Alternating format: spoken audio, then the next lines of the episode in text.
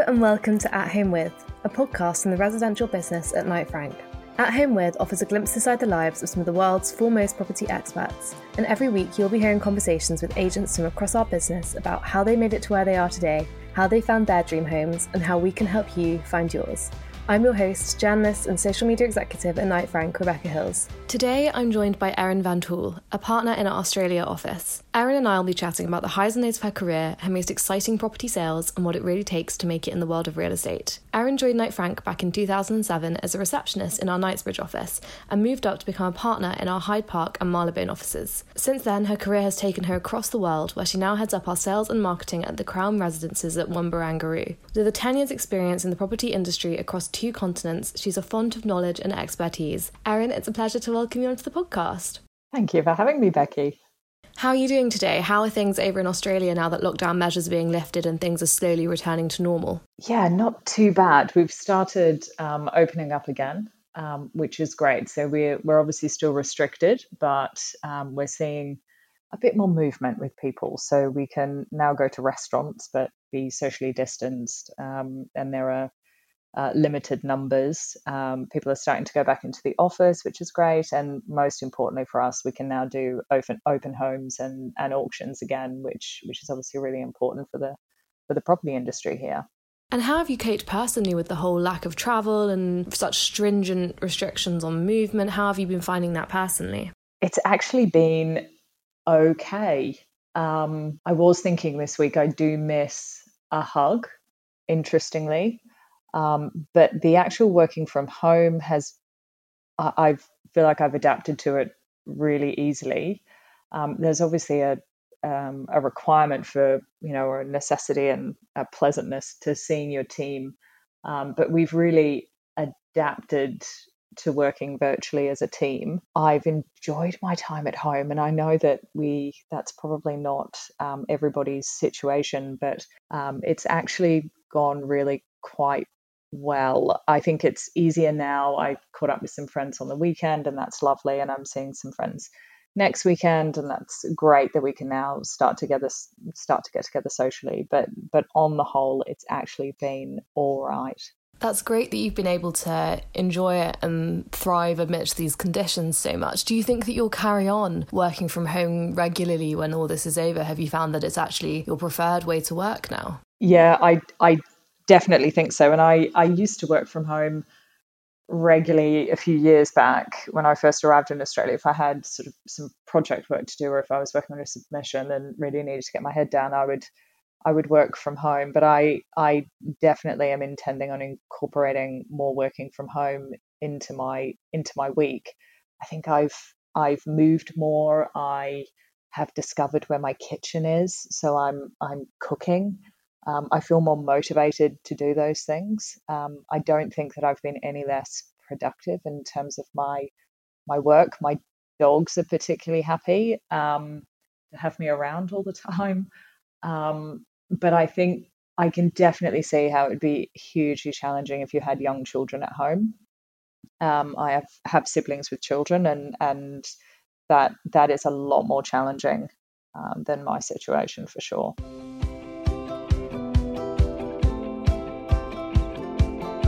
So, I'd like to take things back to the start and find out a little bit more about what it was that made you decide to pursue a career in property. So, would you mind telling us where the impetus to pursue this career path came from and how you ended up in London? So, I would say that I always had an interest in property. Um, I was a slightly strange child. I liked to go around heritage houses um, and have a look when I was young. Uh, my brother and I used to sketch out floor plans of our dream homes when we were kids. And I certainly remember one occasion my mother went to visit a friend and brought home sort of 50 copies of Belle Interior magazine, um, old copies. And I used to cut out all my favorite pieces of furniture and wall coverings and my favorite designs out of the magazines and scrapbook them. I mean, they were so ridiculously dated. There was sort of 70s shag pile carpet and orange tiles. Um, but I loved it. So I've definitely always had an interest in interiors and property and, and space. But saying all of that, it was actually more necessity um, than an active choice that took me into property. My personal situation changed, and I felt very motivated and needed to get a uh, proper job. And I went for an interview at Knight Frank and I got the gig. And you began your career as a receptionist in Knightsbridge, and now you're heading up the sales and marketing at One Barangaroo. So, how did you get from being a receptionist to being a partner and working on the more client focused sales side of things? I felt when I started the receptionist role, I was 25. I definitely felt like I had some catching up to do. And it was my first taste of corporate life. I'd had some some roles before, but uh, I had been working, but but mainly in retail and and doing some odd jobs. So I learned fairly quickly that if you volunteered for things, if you stepped up and put yourself forward for opportunities, that I would, you know, you would progress a little quicker and and get noticed. So that was something I certainly actively did. I think it was really important for me to progress and move on to the next thing, um, not impatiently, but being very open to opportunities and, and wanting to to build my career. So as opportunities came up, as I was offered different things, as I saw different things happening, uh, I put my hand up and and I was I was open to change. Um, so I moved from receptionist over into um, the Riverside team, uh, with Mimi Kappas at the time. And I was her lettings administrator, and I did that for a, a couple of months. And then a role became available as a lettings negotiator. So I did did that, and then I got promoted to a senior negotiator. And then there was an opportunity to move over to the Kensington office at the time, and I I took that and became an associate. Um, and then following that, um, we opened up the Hyde Park office, and so I put my hand up to to run the lettings team for the Hyde Park office, and I did that for a little bit, and then the Marylebone office was um, was requiring a new manager, so I put my hand up for that and said, "Look, I'll I'll take on that one as well," and then I was promoted to partner and running those two offices, and then an opportunity came up and personal circumstance um, to to transfer to to the Sydney office, and uh, it was a lot of deliberation. Um, but I think I felt that I would be a bigger fish in a smaller pond if I if I made the move out of London, and that that experience in other markets would would stand me in good stead. And you mentioned there that you were almost constantly putting your hand up and putting yourself forward for things. Is that something that comes quite naturally to you? Or do you have that niggling fear in the back of your mind or saying, I'm not good enough for this, maybe I shouldn't do this? Or is it, I'll think about it afterwards, let's just go for it now? Always anxieties and worries, and mainly based on my insecurities and misconceptions. I now look back and think I should have I should have done more or said more or voiced an opinion more, but your insecurities um, make you think that your opinion is not really that valued, or everybody else in the room is much smarter than I am, so I best stay quiet, or that might be an inappropriate question, or you know, I should actually just be grateful for for the job that I've got. So I, whilst I put my hand up, I also had very good support. So there have been some people throughout my career journey that have absolutely supported me. And as I put my hand up, they've backed that decision. So, but I think by putting your hand up a couple of times, people see that you are open to trying new things, to perhaps changing offices, trying a different role. And people then approach you because you're you're adaptable you're you know you've you've been open to it in the past so people feel that you'll be open to it again in the future so it's certainly worth worth a conversation. And you alluded there to people who have helped you out throughout your career and helped you build your confidence and instilled in you that self-belief that's helped you achieve what you have. Are there any particular mentors or people you work with that really stick in your mind who have been pivotal in helping you succeed in your career? I think it's really valuable and I I think that it's imperative to have people in your corner who understand you and can see the value that you add and your skill set and what you're capable of, I think it's imperative. And I've had some great champions over the years. And the first of those would, would be um, Mimi Kappas. And then I worked um, for Tim Hyatt. And then later on, Andy Hay has was always uh, a great champion. And now um, Rupert Dawes has, has taken over from that and is always at the end of the phone and, and makes himself really available and is hugely supportive and not just in terms of me personally, but but with the job that I'm doing with practical advice and, you know, have you thought about this or perhaps, you know, we could try this and that is hugely helpful. And I think in terms of growing your career it's it's a necessity to have people in your corner willing to willing to back you. And do you find yourself now paying that back and mentoring other people who are looking to pursue a similar career trajectory to you? Do you find yourself being quite passionate about mentoring and getting mentees and doing more of that kind of educational and fostering of talent sort of side of property? It's actually something I've been thinking about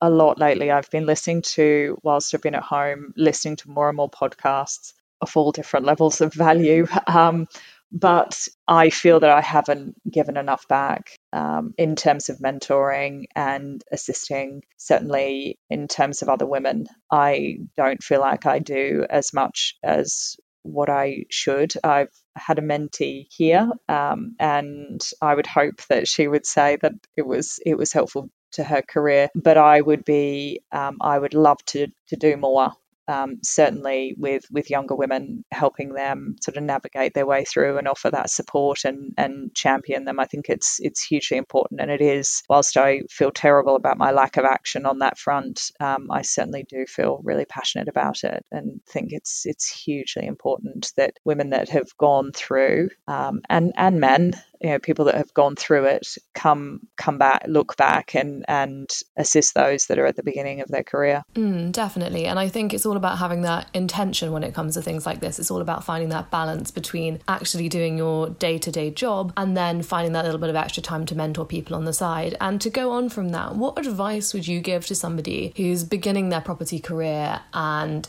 sees what you're doing and would love to do something similar, where would you start in terms of giving them some advice? Yeah, I would say don't let your fear of change or your insecurities stop you from putting your hand up for opportunities. I think we sometimes have this vision in mind of what our career is going to look like and where we want to end up and you know we set ourselves these particular goals for particular times but i think if you're too stuck on that you you may miss opportunities um, I think it's really important to broaden your skills. And I think only having one string to your bow is probably a little risky.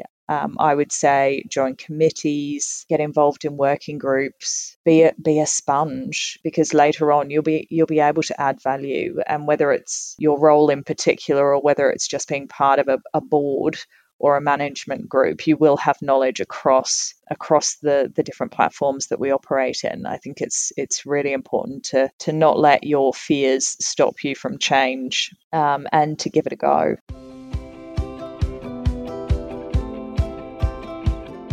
And we discussed this before we started recording, but you moved from Australia to the UK and then back to Australia. And we alluded again to this a little bit when we spoke about anxieties and fears regarding putting yourself forward for things. But how did you find that experience of moving from one country to another and then back to your home country? What was that transition like, and how did you find it on a personal and work level? So, I was born and raised in Tasmania, um, and I got on a plane and left when I was 18. I finished year 11 in the November and I was uh, year 12 rather in, in the November and got on a plane in the January. And I didn't think twice about it. That was probably one of the decisions I've made in my life where I felt absolutely like it was 100% the right thing to do. And I've had zero regrets or second thoughts about making that decision. I was hugely confident about that move. I didn't have any intention of moving back to Australia, but the opportunity came up and and personal circumstances. And it, it, was, it did take some adapting. I think whilst we're in London, we we feel like you know, we're in such an amazing environment when we work out of Baker Street and we're in our prime central London offices. And I think we assume that all the offices around the world are just like mini Londons and it's all the same. And I think I felt similar to when I left Australia to go to the UK. I just assumed that, hey, it can't be that different. You know, we all speak English. But there were some real cultural differences that I noticed. And it was exactly the same moving back again. I was you know, practically a child when I left. So none of my adult life had been in in Australia. Um, so coming back and then working in Australia, it was really different. There was some some real differences in certainly within the firm as well as to how how things were done, and and that did take some adapting and.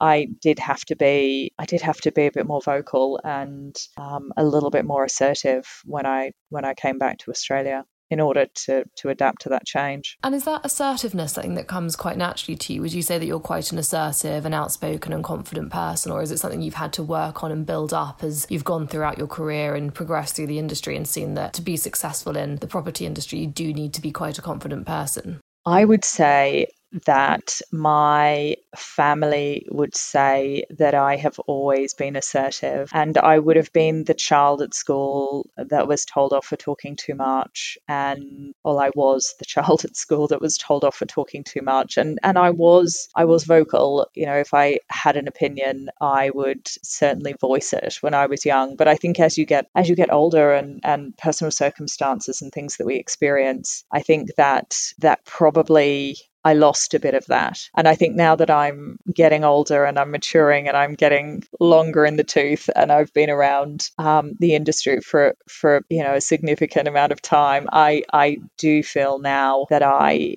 I do feel like I not own that's probably the wrong word, but I, I'm allowed I'm allowed to speak up. I'm allowed to be assertive now, as if I've done my due. But I I don't think that that is a requirement for speaking up and being assertive. I think that's just me personally where I had it, I lost it, I'm getting it back again. And what would you say are the key differences between the Australian and the London slash UK property markets? What were you noticing when you made the move from the UK to Australia? There's definite similarities, but I think the first thing I noticed was the difference in the maturity of the market. So, and the idea of playing the long game. I think in, in London, people buy into property with a long term view. They know that the market might go up. You know, at some points it might come down at some points, but you know, in the in the long run, I think property is seen as a very safe bet, and ultimately you will be you'll be a winner. You just sort of have to hang on in there.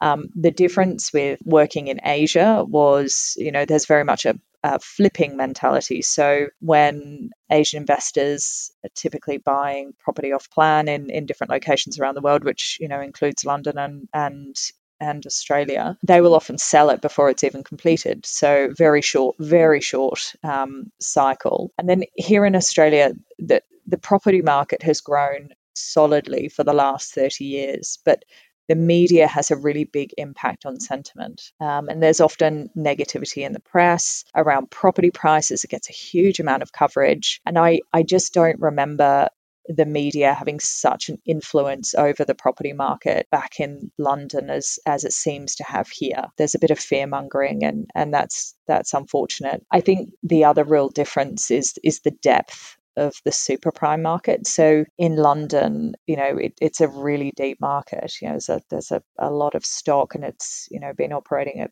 you know, we would have had a super prime market for however many years. In in Australia that's that's very different. So there has been an educational element to what we're doing, certainly with with the project at, at One Barangaroo. You know, we're we're breaking records uh, in terms of in terms of the super prime market here in Australia. There are definite similarities between the two, and certainly with overseas investors. You know, people see both the London market and the Sydney market as as safe havens. People are attracted to both markets because you know there's great educational facilities, um, stable government, transparent taxation systems. So both, you know, there are there are a lot of similarities in in sort of the reasonings as to why people um, will invest in in either or move to either location. But there are just in terms of that maturity, I think in in the market, there are there are definitely some differences.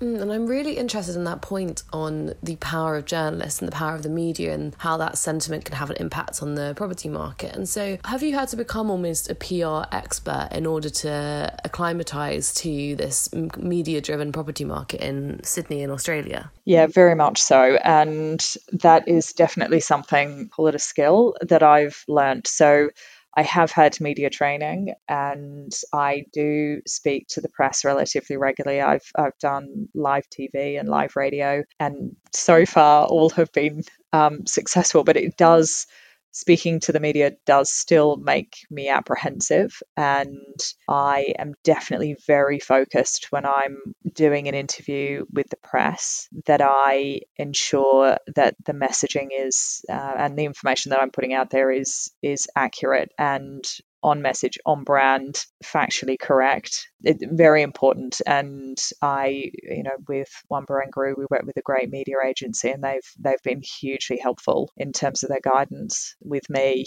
um, sort of manoeuvring through the, the press landscape here in Australia.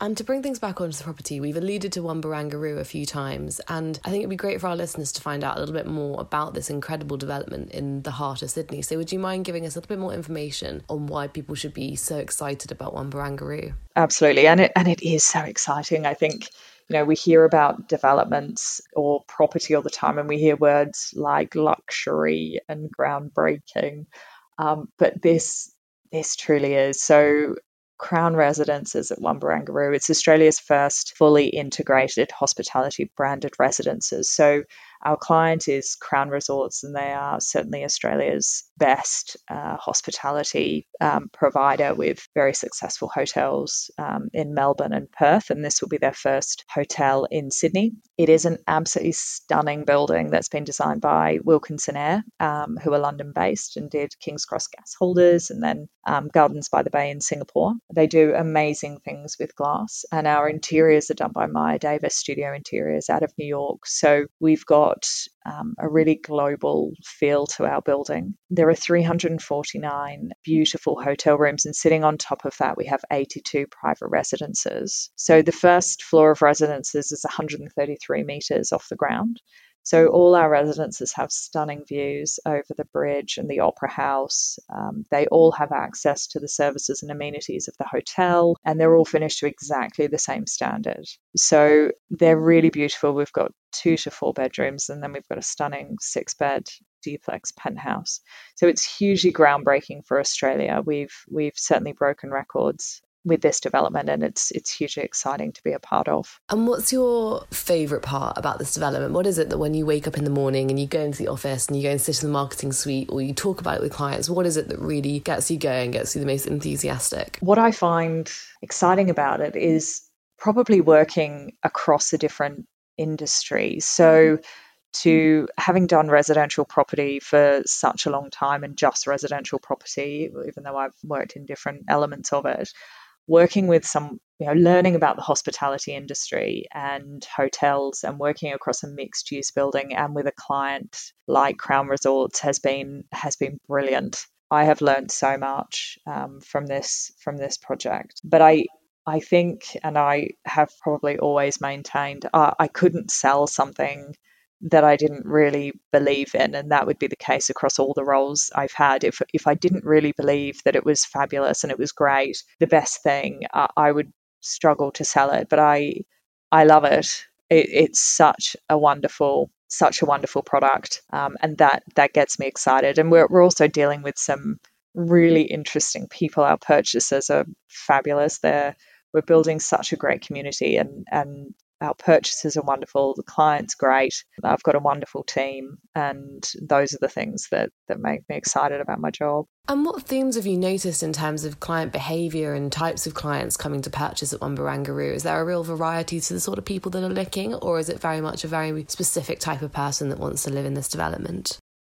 Yeah, we do. We have quite a spread. So we've got people with young children all the way up to octogenarians. So we've had, you know, sort of um, young tech entrepreneurs, you know, growing families, people with teenage children, retirees. Uh, I would say our average age of our purchases is around around late 40s, early 50s is, is probably our average. And people are definitely wanting, they're excited about moving in and people are definitely it's a it's a, typically a second or third third home and they're really excited about living there taking advantage of all the facilities the amenities utilizing the room service the housekeeping um, that would be fair to say for for all of the purchases but we've we've got a really lovely spread and it's been hugely popular with local Sydney siders as well. We just because we haven't had super prime apartments available in Sydney before in a, in a block like this, it's it's just not happened. So people are really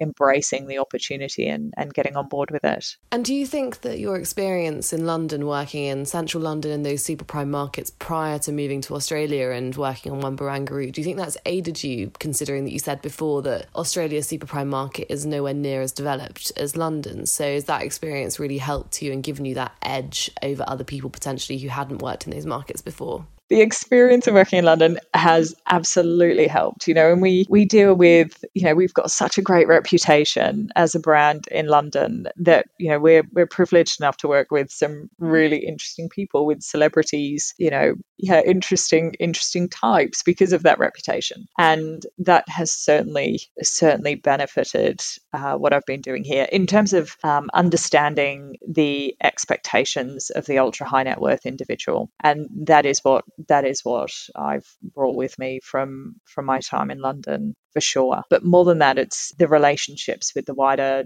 team in London. And I am really well supported by the global team. And I mentioned Rupert Dawes earlier. Andy was was fabulous. Um, Paddy Dring, Victoria Garrett. You know, these are people that have that are you know regularly in, in touch, and we're we're regularly working together on the development and having having that global support because we are a you know we're a global development here. We're benchmarked globally. We're one of the best developments in the world. Having that access to those those brains has has been hugely helpful, and and being able to do that with ease because I I know them uh, because we have existing an existing relationship relationship from our time working together in London has, has been really helpful. And to center the conversation back on you, a thread that I've picked up throughout our chat so far is that of adaptability and the you being quite an adaptable person. Do you see yourself as quite an adaptable person, or is that something that you've not considered about yourself before? Yeah, I think I do. Typically, don't get bogged down when circumstances change. I'm quite pragmatic. I'm super practical. I was actually laughing with my sister about this the other day. We are we're logistics people. Times might be tough, things happen that are uncomfortable and we will logistics our way. I don't think that's actually a word but we will we will do all of the actions go go through all of the motions to try and make things as you know to get through difficult situations. I think that i could probably find comfort living anywhere in the world. You know if i was sent there might not be ideal. You know you make of it as you will. And if you go into something with with an attitude that hey it's you know this is not so bad and there are definitely opportunities here you can come out with positives out of most situations. And that's not to say that i am in fact i'm far from um, a glass half full. You know actually typically i'm glass half empty. But in those big life situations you need to put one foot in front of the other and move through and sometimes doing logistics and administration is um, certainly for me really helpful. If we just get on with the actions of doing the thing, then it will pass. It will pass. And we do adapt. And it's amazing how quickly we can adapt. If I think, you know, eight weeks ago, the idea that we would all start working from home and that that would be okay and now look how many thousands of people are working from home and it's it's okay. It's okay. You know nothing nothing dreadful has happened. We've we've adapted. So i would say yeah i would say that i'm i'm pretty quick at at adapting and to that point and linking it back to property, do you think that adaptability is a vital and essential skill that you need in order to be successful within this industry? I would say so. I I wouldn't for me personally, I wouldn't want to be known just for one thing. There's that one thing Erin can do and that's really all Erin can do. I I think that skill sets are completely adaptable. You know, what it, whatever it is that you've done for the last 5 years, that's not to say that the skills, the core skills that what you've of what you learned in that that previous role can't be transferred to to another role because the core skills of what we do, whether you're letting something or you're selling something, managing something, you know, the core skills are the same. You know, it's it's customer service. You know, it's it's really it's client management. And if you don't have the information, but you're good at client management, you'll find the information. If you if you've got good relationships with your team, you know, you'll you'll find you'll find the information.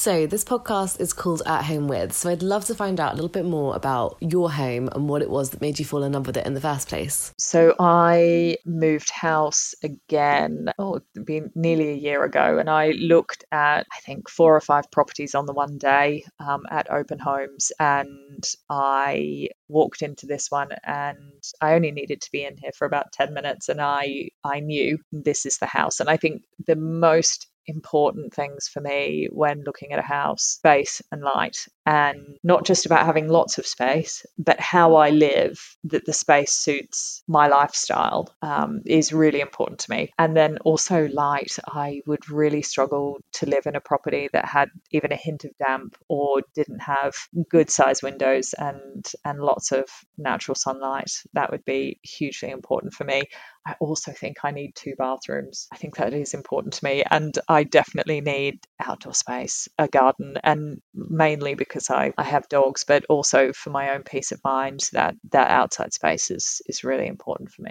And looking back over your career, what would you say is the most exciting or memorable or important property transaction that you've made or client experience that you've had? I think I referred to this earlier. So one of the many great things about working for Knight Frank is is our reputation, and that does lead us to work with really interesting people. Um, including celebrities, and I, I've, we've done, I've done some strange things. I mean, I did sit in an apartment on the river for four hours with a well known rock star's PA listening for barges coming up the Thames just to sort of gauge whether the noise levels were high enough to be sleep interrupting. I, you know, I've worked with young entrepreneurs, the octogenarians, and it's it's always interesting to see the different approach to getting the deal done. That's always interesting. But I think in terms of most exciting, it would have to be what we've achieved here at at, at Barangaroo. I mean, we've we've managed to transact four sales over 40 million, um, and that's part of 12 transactions over 20 million, and that that is a first for a, a single building in Australia. So I'll I'll take that as being my most exciting to date. And aside from One Barangaroo, is there anything else that you're working on at the moment, or offices you're working with, or teams that you're helping out with that you want to talk a little bit more about? I think I've probably given Crown Residences at One Barangaroo a big enough plug through this. So I will plug our amazing residential team that we have here in Sydney. Um, so outside of One Barangaroo, we've got some fabulous listings beautiful homes in Sydney, in the countryside around Sydney, rural properties, beautiful harbourfront homes, um, on with our, our Sydney Prestige residential team. And they are wonderful people, and we work, um, they're a great team. We work really closely with them. And I would definitely say if you are looking to buy or to sell, I would strongly encourage you to give them a call.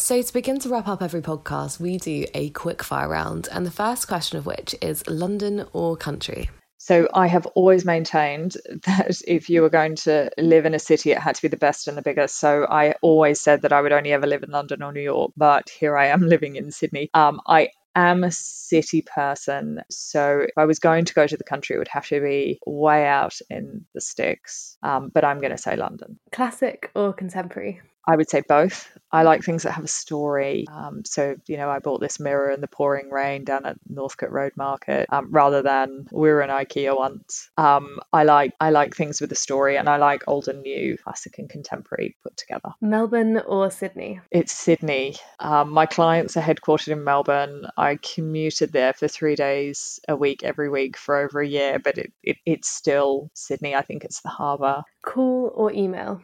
There is definitely a time and place for both. Um, I do like to sometimes gather my thoughts to put things in writing and get it correct, but sometimes you just need to hit a nail on the head and pick up the phone. Office or working from home? Working from home. I have really embraced it. It's it's me, it's my dogs, it's a good setup. I I definitely want to get together with my team and we will we're definitely doing that a day a week, but this working from home is is really suiting me. Tea or coffee? I never drink tea. Just looking at tea with milk in makes me feel a bit queasy. Um, so it's definitely coffee, uh, two a day, both in the morning. Swimming pool or tennis court? I am massively uncoordinated, but also super competitive. So when I do sports that require coordination or equipment, I really want to be great, but I'm not. So I, I typically don't get involved.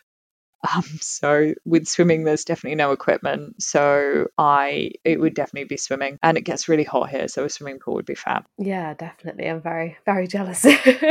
um, walk or run? Definitely walking. I see absolutely zero joy in pounding the pavements around Sydney running, but I walk at least twice a day, and I've done a couple of 50 kilometre walks for a good cause in the past two, in the past couple of years. And finally, Australia or the UK? Now, this one's really tough. My family are in Australia. We are close. I've got nine nieces and nephews that I love dearly, but my adult life is predominantly my growing up was in the UK. And I have been known to say that my heart is in London. So I would have to say the UK. And the final question that we ask on every single podcast is what does connecting people and property perfectly mean to you? So for me, it means that we focus on our clients, we take their requirements and their needs seriously, we listen, we prioritize them and their needs over the deal. And because of that, we go the extra mile wherever in the world that may be. Amazing. Erin, thank you so much. You're very welcome. Thanks so much for listening to this episode of At Home With. If you enjoyed this episode, please make sure to subscribe on Apple Podcasts, Spotify, Acast, or wherever you get your podcasts. We'd also love it if you shared this episode on social media, and please check out the show notes for more information. I'll be back next Wednesday with another exciting episode.